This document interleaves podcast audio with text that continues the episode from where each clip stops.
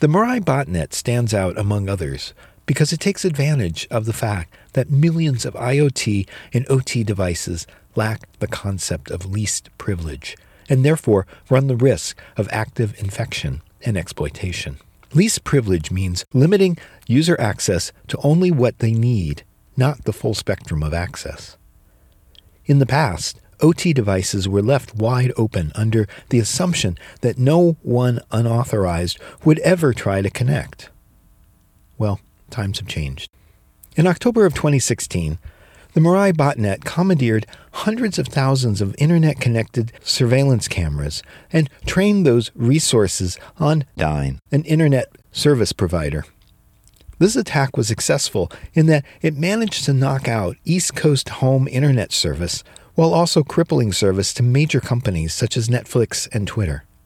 Here's Fox 5 News in New York through something called a botnet, basically taking control of unsecured smart home devices like cameras and TVs and using them to create something of a robot army that can overwhelm websites and knock down servers. It was huge. The ability that it had to simultaneously recruit hundreds of thousands of improperly secured Internet of Things devices made it something no one had ever really seen before. That October 2016 Mirai attack on Dyn, the one that knocked out East Coast Internet and temporarily crippled companies like Netflix and Twitter, wasn't launched by the three men who pled guilty, but by creating Mirai, they did let the proverbial tiger out of the cage.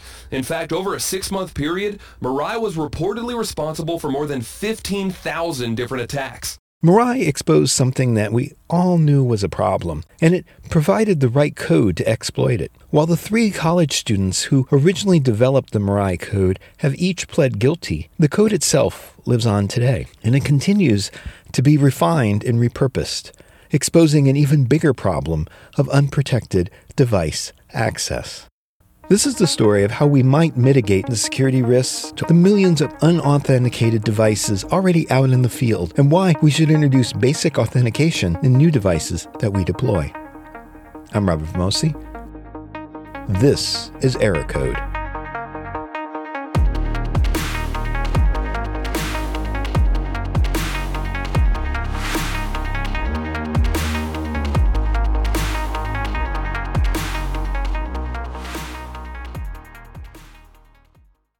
So my name is Ron Fabela, Field CTO at XONA Systems. Uh, XONA Systems is a secure user access platform specifically built for OT. So perhaps we should begin with a definition of OT. Oh boy, the definition of OT. So operational technology, I've heard folks say that it's just whatever IT isn't, uh, which is too broad of a term. But OT, uh, at least in my experience, is the umbrella term for anything that is industrial or kind of cyber physical connected or digital to physical connected, where really the person doesn't know what else to call it. um, and so some examples, other examples of OT, you know, you hear industrial control systems or ICS. You do hear now, because of Gartner, cyber physical systems, uh, which is interesting. But yeah, you know, OT is just that umbrella term. We're going to talk about some other terms, one of which is XIoT. I, I was just watching something where they were like, hey, XIoT is you have IoT, then you have OT, right? Industrial. And then you have industrial, uh, um, like, you know, Internet of Industrial Things. No, like OT is not IoT at all. I know it, it shares two of the letters. My internet connected toaster is not a control center in a power plant. Like, ah, you know, I actually don't have a problem with XIoT. Uh, I used to get tripped up over IIoT because I thought it was kind of clunky and probably wasn't going to fly. My my background in industrial, you know, I started in a lot of the detection market. So I was early at Dragos, you know, founded SynSaber, and now I'm at XONA. And um, watching the cybersecurity folks catch up to nomenclature is is funny to me, right? Because like you said, like we've been talking embedded systems for decades now. Uh, IoT is not a new term. But for cybersecurity, they're just like, have you guys heard about these internet connected things? And oh my God, they're in the power plant or they're in the manufacturing floor now. You're like, yeah, guys, we've had cameras and temperature sensors there forever. And then there was the Internet of Everything. Uh, again, it didn't really fly, didn't really work. I, IoT is pretty encompassing, but to Ron's point, OT is much more of an umbrella term. There's renewed hype, which again, I, I tend to de-hype things, right, and try to bring context. But it is nice to see this. I don't want to say second surge, right? But like, like you were saying, IoT a decade ago, and even industrial control, cybersecurity a decade ago, like we were the standard bearers, and now we're tired. I'm just like, oh, we're going to talk about insecure by design again, or so like with the new government, um, uh, yes. what were they calling it? Like essentially like the Energy Star, but for IoT security. Like I'm trying not to get jaded. I'm like excited. Like, ooh, there's a new surge of interest in this. Like, go get it, guys, because I'm tired. um, yeah. And finally, cyber physical. I find it to be very descriptive. I'm actually okay with using that term. I love it because it's not an acronym. So it's descriptive in its name. You know, I'm an old hat from back in the day. Cyber had a, a whole different meaning in the 80s. So uh, cyber physical, and I've and I've seen some folks say, "Let's get cyber physical." It, you know, the 14 year old boy in me just chuckles. But cyber physical systems, I, I think, is the larger umbrella term than OT because, as we'll probably discuss, IoT or Internet you know connected things don't necessarily always mean OT in the sense of industrial. And so I think cyber physical, this interaction between the digital and the physical or the kinetic side, it's self descriptive and it makes a lot of sense. Okay, that's an interesting point. Can you really separate IoT from OT these days? Sure. So, um, you know, I always like to say that the I is doing the heavy lifting in this acronym. So, internet is critical. A lot of what people think of OT systems or industrial control systems are not directly connected to the internet, at least not yet. So these are what you would think of like power plants, oil refineries, uh, food manufacturing, etc. Those fall under the OT umbrella because they're industrial control. Where IoT, the other end of the, the pendulum, is my internet connected toaster, my light bulb, etc. That I have an app on my phone that I can control out of convenience. And so that's kind of the two ends of the spectrum. But then all the gray area in the middle, right? What if you have industrial controlled devices that also call back to a SaaS or a cloud service for the purposes of diagnostics. That's where the IoT and OT starts to mush together. If I use the term Internet of Shit, just take that out of the. Why? I Why? love that term, by the way. it is. I mean, um, all this crap is connecting to the internet. Who who thought of that?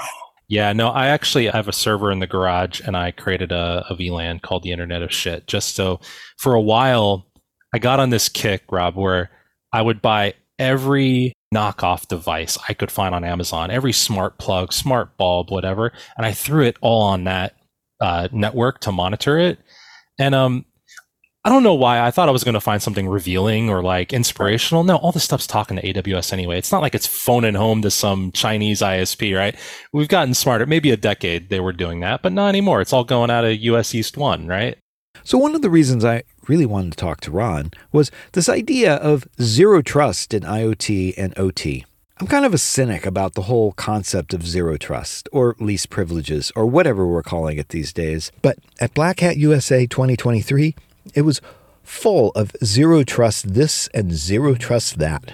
I asked Ron how he would define zero trust in this environment.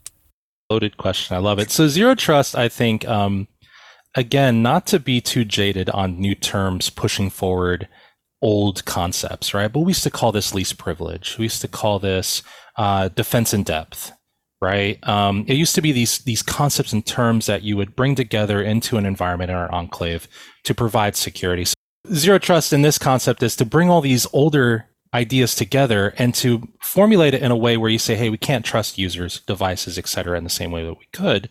So let's get more granular with our controls. And we see that now constantly, right? Um, even in OT, where you would use VPNs or jump hosts, and then you would just have access to a couple subnets or entire network blocks. Folks are finally realizing, hey, that doesn't follow least privilege, and it definitely doesn't follow this new zero trust thing.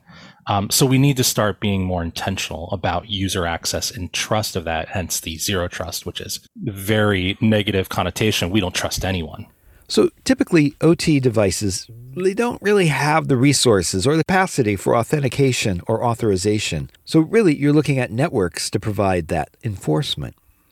And, and in OT, it's almost even worse than that. And not to be a cynic, but you know, um, the OT environments, at least the industrial control and what you think of power plants, oil, gas, etc., they were built on a trust everything model out of reliability and and and um, you know uh, uh, latency, all these other things. That's why you don't see authentication or authenticated protocols or encrypted communication paths. Um, that's why you don't see you know in like embedded systems with antivirus or anything else any of the modern cybersecurity technologies you don't see in these environments because they trust everything and so zero trust becomes hard because I call it the the crunchy outer shell and the gooey center. You can do zero trust ish, and I'm, I'm going to do air quotes, even though no one will be able to see me do air quotes. Um, you can put these concepts at the perimeter where IT and OT start to merge, and you could control user access in a way that's not just a firewall rule for Ron's laptop. Um, but as soon as you get down into the more control the control system aspects, there's nothing to implement there. Um, and and you know, I, I like to make up cute little things like, you know, we talk a lot about multi-factor authentication. There's no factor authentication in industrial. Um, and so now with IoT, it's a bit different, right? Because of that inherent, I'm connected to the internet, I'm collect, connected to a cloud service. There's this idea where you can use modern technology like SAML and other things to authenticate identity. They don't have that problem because it's built into the tech stack. OT it was never built in. It was never designed for this. So to retrofit it on now is a huge challenge. So another definition is protocol isolation.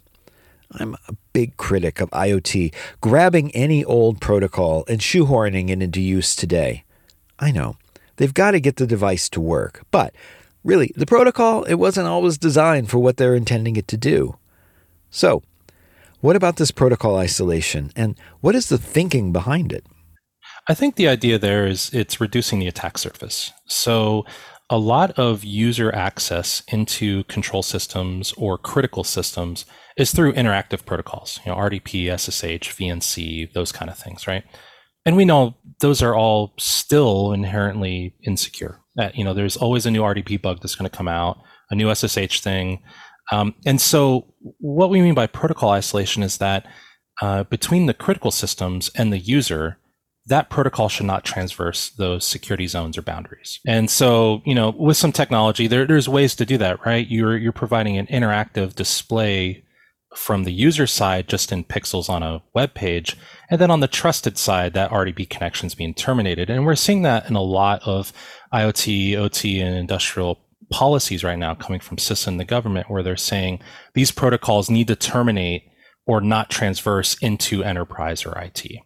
And so that's, you know, in, in generic terms, what protocol isolation means to us is that the end user, no matter where they are in the environment or the world, is not actually getting the RDP session. We're terminating it in the environment and then just showing them the visuals on that. So, yeah, lots of layering and segmentation. I'm all in favor of that.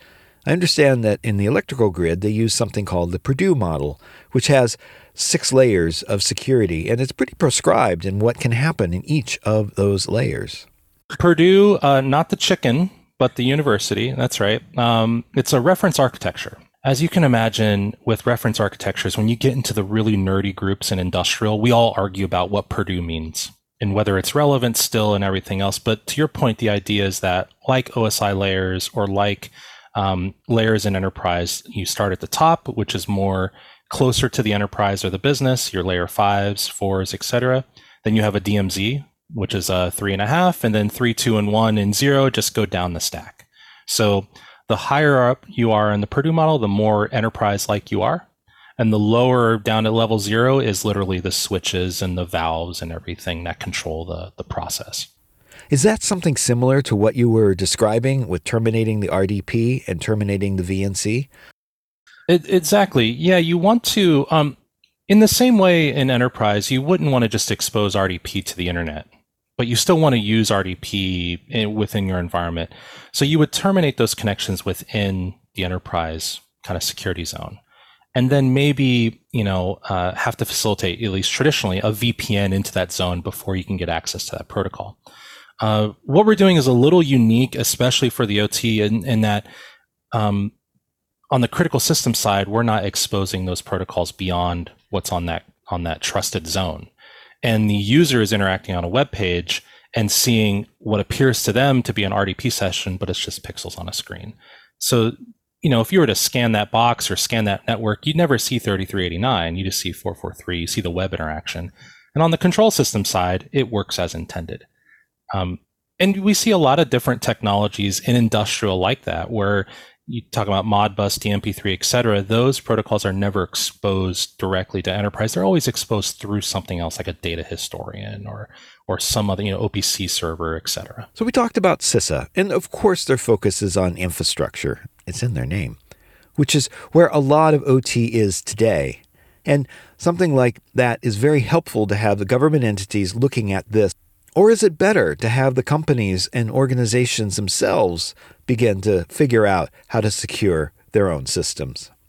That's tough because I think um, I've been on both sides of this uh, pointy stick.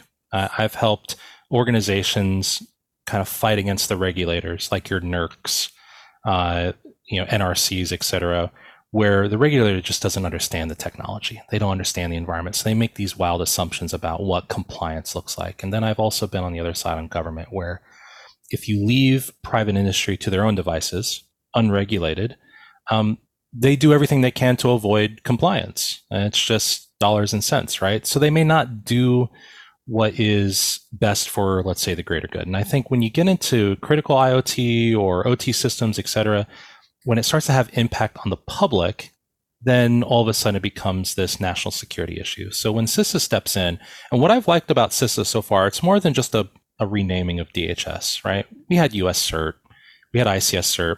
I kind of miss the ICS CERT name, but you know that's just a personal thing. What they've done though is give renewed energy to the topic and the messaging, and they've done it in a way that hasn't been prescriptive. They've they've talked a lot about the why, why you should have zero trust, why you should have multi-factor, why you should do cyber hygiene, all these things. But they don't tell the oil and gas industry exactly how to do it.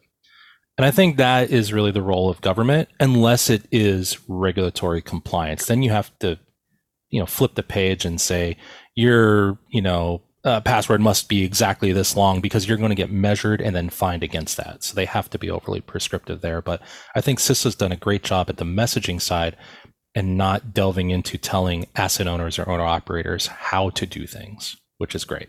One thing I think we can all agree on security, it's very diverse. And so one size really doesn't fit all. So, how's things going to work with OT? Do we really need to wrap our brains around how different it is because it's not your enterprise system mapping into a machine? And we've seen that error, and I've seen that evolution of IT companies or cybersecurity companies thinking, well, we already do monitoring and logging over here, so let's just copy and paste that into OT. Then all of a sudden, nothing works, or there's false positives, et cetera, especially around configuration management, patching. You hear all these horror stories about how you can't patch systems in OT, or um, or even in IoT systems being deployed or uh, you know, delivered to the consumer with default credentials or hidden credentials. These are all things that we can do better in, but it is really different, but not so different in the sense that it's not solvable or that these networks aren't defendable. And what I mean by that is, like in the Purdue model, the first few layers are what you and I would, if, if it wasn't for the functionality, just think, oh, this is an enterprise system. It's Windows servers, Windows workstations, Cisco switches. You know, there's a DMZ, there's a firewall, it all makes sense to us, right? It's until you get down to the actual workstation's purpose, which is to interface with a controller on a process line. That's where it's using the specific protocols. That's where it's a little more sensitive. And we can all joke, oh, haha, it's using Windows 7. How, how funny. But that's because when the application was developed to control that process, that was the supported operating system. And in the past 20 years, they've had no reason to change and they certainly aren't changing for a security patch. so, um, and, and, I think there is opportunity there still for the owner operator to, uh, and, uh, and, this is where CISA can help, not just to say, hey, we value security, but the government values security. We're being forced to do these things to get the OEMs or the vendors to actually implement change. I think in the IoT space, it's a little, the tech refresh is a little more rapid the interactions are there. And yes, they're probably still using an old library or an old import somewhere that's vulnerable. Um, those changes can be made on the fly. And if my internet connected light bulb goes down due to a firmware upgrade, it's not the end of the world. And I think in OT, whether it is the end of the world or not, everyone will say, "Oh my gosh, this you cannot take down the plant. This would be the end of the world." It's like, well, guys, I know the plant goes into maintenance turns twice a year. We can patch the systems then. Um, so it's about balancing context. Also, up until Stuxnet, I really didn't think much about the diversity in OT systems. The fact that you have unique PLCs and you have unique RTOS based on the chipsets and so forth, that seems to be going away with the embedded Linux. Is that good, bad, or is that otherwise?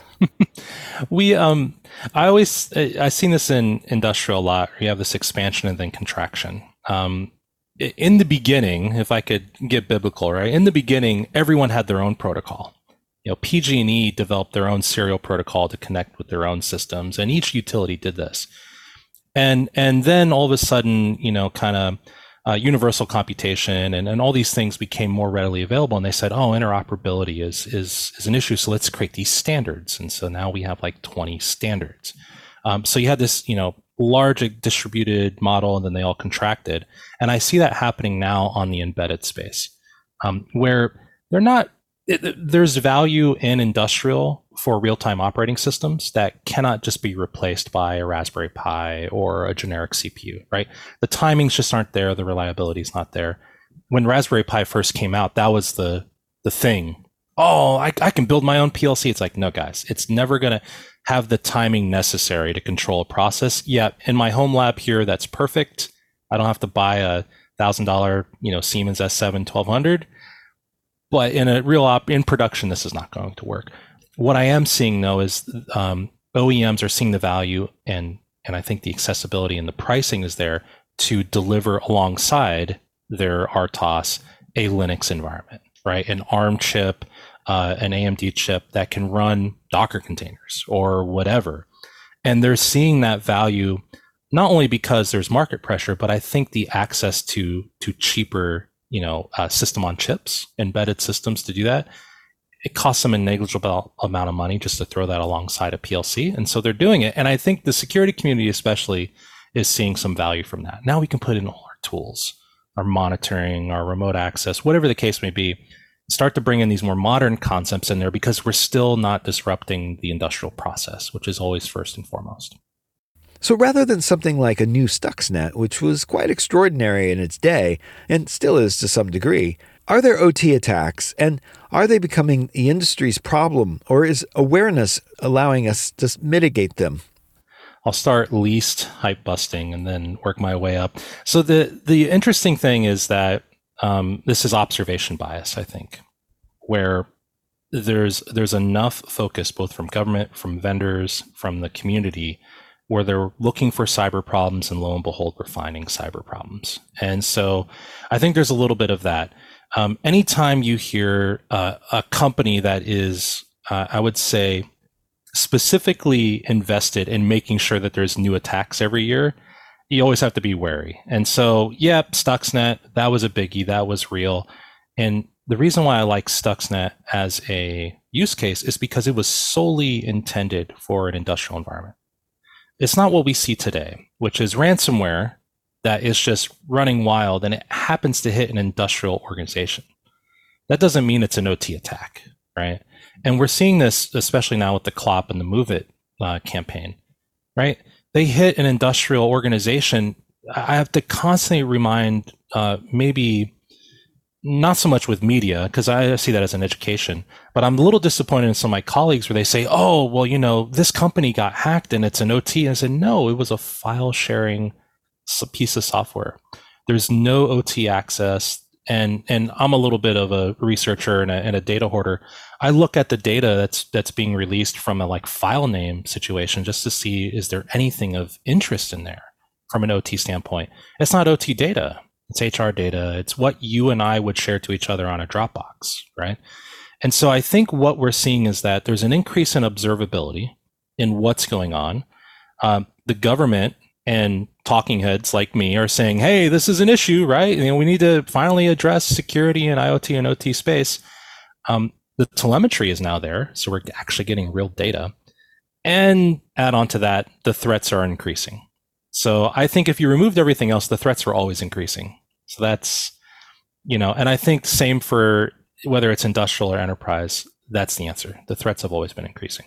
But I think OT specific attacks, you and I can still count them on one or two hands, right? It doesn't diminish the threat, but it brings context into, well, what should we be focusing on then to actually protect critical infrastructure? And then there's the fullness of time. For example, there's the Oldsmar water pumping station attack, which had been heralded for years as an example of a direct OT attack. A hacking attack on a water treatment plant is raising big questions about the vulnerability of critical facilities nationwide. Federal investigators are searching for a hacker who tried to poison the Oldsmar, Florida water system on Friday, just 15 miles from the Super Bowl, right before the big game. Officials say the intruder broke into the water treatment controls for about five minutes. As Jeff Pegues reports, the intent was to add too much of a dangerous chemical. This is obviously a significant and potentially dangerous increase. Pinellas County Sheriff Bob Gualtieri says a water treatment plant operator first noticed the remote access hack. The bad actor increased the amount of sodium hydroxide or lye in the water supply from 100 parts per million to more than 11,000. The public was never in danger. It would have taken between 24 and 36 hours for that water to hit the water supply system. For the 15,000 residents of Oldsmar, Florida, the increase of sodium hydroxide in the water supply could have caused vomiting, chest, and abdominal pain. This type of activity and this type of hacking of critical infrastructure is not necessarily limited to just water supply systems. It can be anything. And no. Report comes out years later saying it's some guy sitting at a console tinkering with the dial. Not really an RDP attack, is it?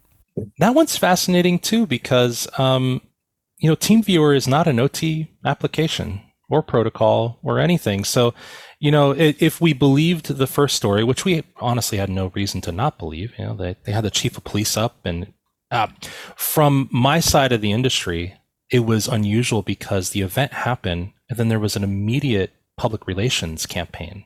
Usually you hear about something in the back channels and then a year later, someone does a research report because they finally found it on VirusTotal. This was like in real time. Hey, an actor logged in and tried to increase, you know, this value in the system. Um, but at the end of the day, it was still TeamViewer. There's nothing like OT or nothing magical about that. It's just a remote access protocol or a remote access application. So even that, and, and now it's kind of been debunked, but we still don't have a proof either way. Um, I wouldn't even really consider that, and this may be controversial. I wouldn't consider that an OT attack. Someone found TeamViewer open and they go, oh, what's this? And they started clicking on stuff in the same way that you or I would search on Shodan for an open VNC and it goes, oh, that looks like a pump. What if I click this button? Is that an OT attack? I don't think so. So I'm going to challenge Ron and I'm going to ask him what is a publicly known attack that he would cite in the OT world? Oh boy. So if we don't cite the almighty Stuxnet, um, there have been a few, um, and a lot of them are related to nation state. So, um, you know, when I was at Dragos, the crash overrides, the Trisis, these are those, um, what is called in the industry, those Cassandra events, those one time in a decade, which are now one time a year type of events where you could say, no, no, no, this software, this threat actor, they were created and campaigned for the purposes of disrupting an industrial process, right? And again, I, I kind of joke, but there's maybe half a dozen of those at this point. Over, I mean, since Stuxnet, there's been, maybe six or eight more. And so that's where I, I still want to say, you know, when we cite those uh, early on in the industry, we were so desperate for an example that wasn't the Aurora generator test way back in the day. The CNN video, I don't know if you remember that one. I do remember. In 2007, researchers from the Idaho National Laboratory alarmed the federal government and the electrical energy industry with an experimental cyber attack that caused an electrical generator to self destruct. CNN gained exclusive access to the video, which, in retrospect, seems like it was a beta test for what would later happen with Stuxnet when a cyber attack caused the nuclear enriching centrifuges to spin out of control and sent Iran's nuclear power program back several years. that's all we had to reference for a long time. And then when Stuxnet came out, all us consultants and pen testers and everything, we go, look, see, like this is all the theoretical stuff we've been doing is actually happening. And then they go, well, you know, some nation state blew three O days and you know this was super specific. So ron you know this is still not relevant to me. And so over the years it's become better for cybersecurity because we have more use cases to reference but it's nowhere near the enterprise level velocity where it's daily sometimes by the hour you're going oh my gosh another palo bug another fortinet bug another you know heartbleed like these you know global type of responses. We just don't see that, but maybe once every year and a half, two years. So is that a function of researchers? There just aren't enough of them focused on it? It used to be um, a barrier to entry on access. Um, I could download a piece of software and fuzz it and and do what I need to do, run it into you know IDA, etc. Um, but up until I would say the past decade, it was difficult to go get a PLC or even the software. You know, like you can't just go download TIA Portal from Siemens. They're asking for serial numbers and warranties, and um, so I think there was a barrier to access. But Stuxnet kind of blew open the gate, both from an interest and then uh, a level of access. I also think, and and this is where uh, with where I'm at now at XONA, the attack surface and the ability to access these systems from the public is so much more difficult. And I think some of the, you know, myths you'll hear is like, well, you know, why is critical infrastructure connected to the internet? Well, it's not. There's no real critical infrastructure connected directly to the internet. It's connected to enterprise, and then someone pops, uh, you know, a perimeter device, and then they go, oh, what's this RDP open to, you know, this box? Oh, let me log in. Oh my gosh, it's the plant controls, right? That's the more likely scenario. And so there's still a barrier to entry on access. And that is, I think, both one of the reasons why the velocity in the number of use cases or the number of attacks is there, but also, and this is a little more philosophical. I still like to think that people are are good in in in nature. Um, to hack a control system and to know that it's running a critical process when your hand's hovering over the button to shut it down, you pause and you go, wait a second. What if I blow up something? What if I hurt someone? So I think threat actors or even researchers like me, you know, if you find an open VNC on the internet and you know it's it's either a honeypot or something else and you log into it, people's ethical barriers are a little, you know, little flexible there because they know it's not going to hurt anyone. But when your hand's over that button and it says, you know, close valve, or increase pressure, I like to think that people pause and go, wait a second. I'm, I'm going to take a screenshot. I'm going to go on Twitter and make fun of someone, but I'm not going to press the button. And I think that's why also you don't see a lot of disruption except for in nation state.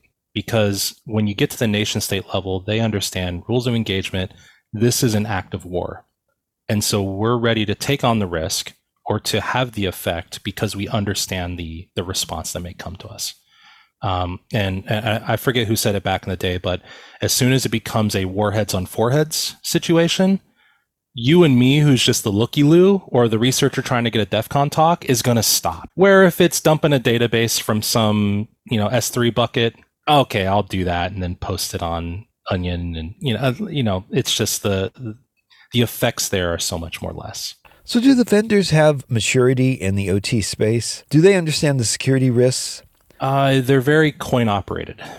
And what I mean by that is for the longest time, owner operators were not demanding these security features, um, especially if it was a price per unit increase.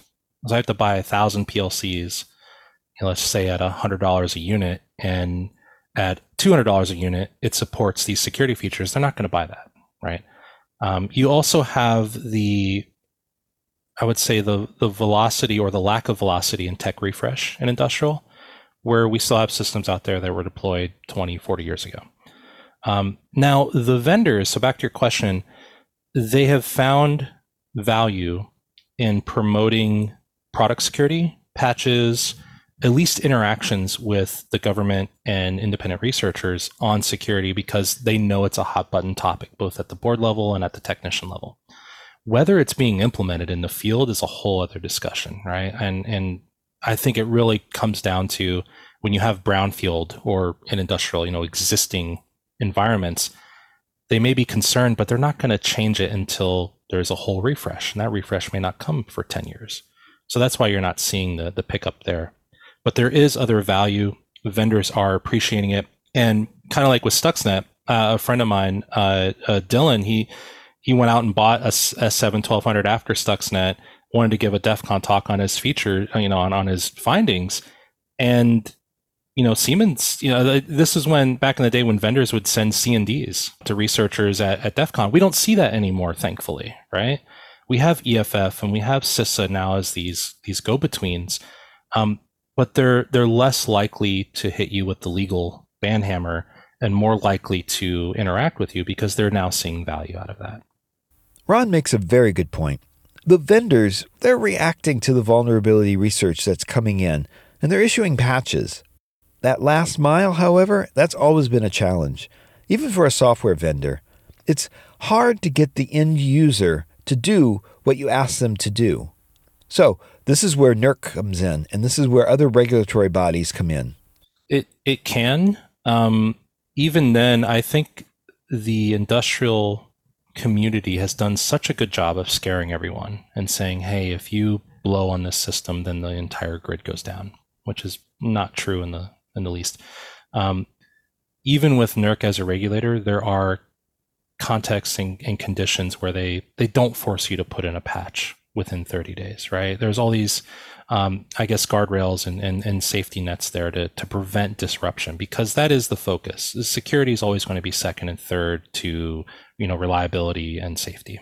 Um, now, I think what's fascinating too, though, is uh, you probably see the same thing in IoT, where if there is a bug, there's a new you know botnet that's going around and, and, and disrupting something.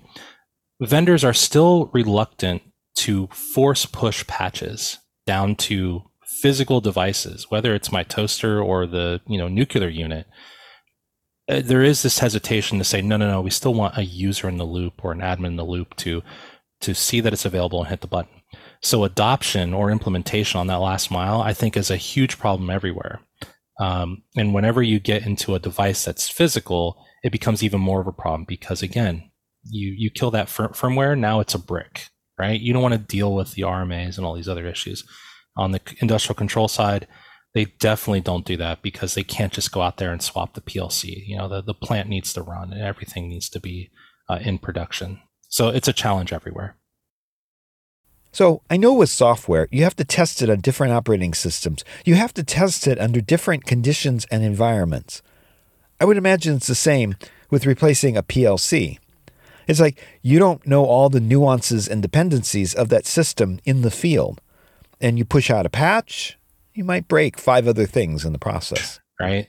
Um, and so as soon as as soon as they give that assurance, and I've been working with asset owners for over a decade now, they'll literally get the spreadsheet that says, even on the Windows side, these KBs are approved for install, which is great because you get that validation and that confidence that it's not going to break your system. But as you can imagine, that means not all KBs are included, right? So not everything is included because um, either maybe it failed the testing or they didn't have, they weren't able to complete testing in a timely manner. That's why these holes still exist. Let's talk about this attack surface. It's pretty broad. I think uh, back to your question on, you know, why aren't we seeing maybe even more attacks or more, you know, so the idea of attack surface came up. I don't want to say in the past few years, but it finally had a name, especially with I think ASM, like attack surface management. And um, I think for industrial, we have John Matherly to thank at Shodan. This idea that things are exposed and you can seek out and see these exposed devices. Whether they're real critical or not is just, you know, an argument over beers. But these services, these devices are still exposed to the internet where they shouldn't be. And so the idea that industrial control, Internet of Things, any physical device is now connected to enterprise or the internet, it's now inherited that attack surface. And all of the risk, all of the vulnerabilities, all of the threat actors that we're targeting the internet or targeting enterprise are now just as splash damage able to target these other systems. And I think attack surface is huge and reducing the attack surface because of all the things we just discussed, it's hard to patch. Tech refresh isn't there. The, you know, security is a secondary or tertiary priority. Um, so what else can we do? We can limit the access to those systems. Now, notice I didn't say air gap, which is almost like other terms, like it's a unicorn. It doesn't exist. We wish it did because it'd be cool if systems were actually air gapped. Um, but what I learned uh, a long time ago was that you can't tell operators no, right? They have a job to do. So if they need or their vendors need access into a critical plant, the answer is no, no, no. You should just air gapped it. You know, you, the answer should be, well, this is how you can do it securely. And I think that's the the next thing, and why I'm excited to see things like zero trust. Oh, I hate saying that out loud, is that it puts a name on that effort, right? Here's like concrete steps you can take in a zero trust architecture. And sure, they're using least privilege and they're using all the things that we're familiar with, but it's so refreshing to see that because that's how we can actually have a positive impact on critical systems. Actually, it's refreshing to hear Ron say some of these things because I have challenged people before. And, well, it's so tough because it's such a, you know, even um, as a security professional, I, I have an Alexa on my desk. You can call it Ziggy now. Did you know this? Uh, you ever watch Quantum Leap? He had Ziggy, right? His, oh, shoot, now it's activated again. Um, but, but I, you know, uh, like you said, I, I, like to challenge my own because as a cybersecurity professional, you'd go, "Oh, why would you have all these IoT devices in your house, all these listening devices, and everything else?" And I'm like, "No, no, no. I get that, and I'm not arguing that. I've made the risk assessment to where I have a phone. This is always listening and tracking. Uh, that ship has sailed. So a lot of our conversation, it's not necessarily about diminishing, like, oh, you know, what was a real OT attack, what wasn't. It's like, look, this is the world we live in.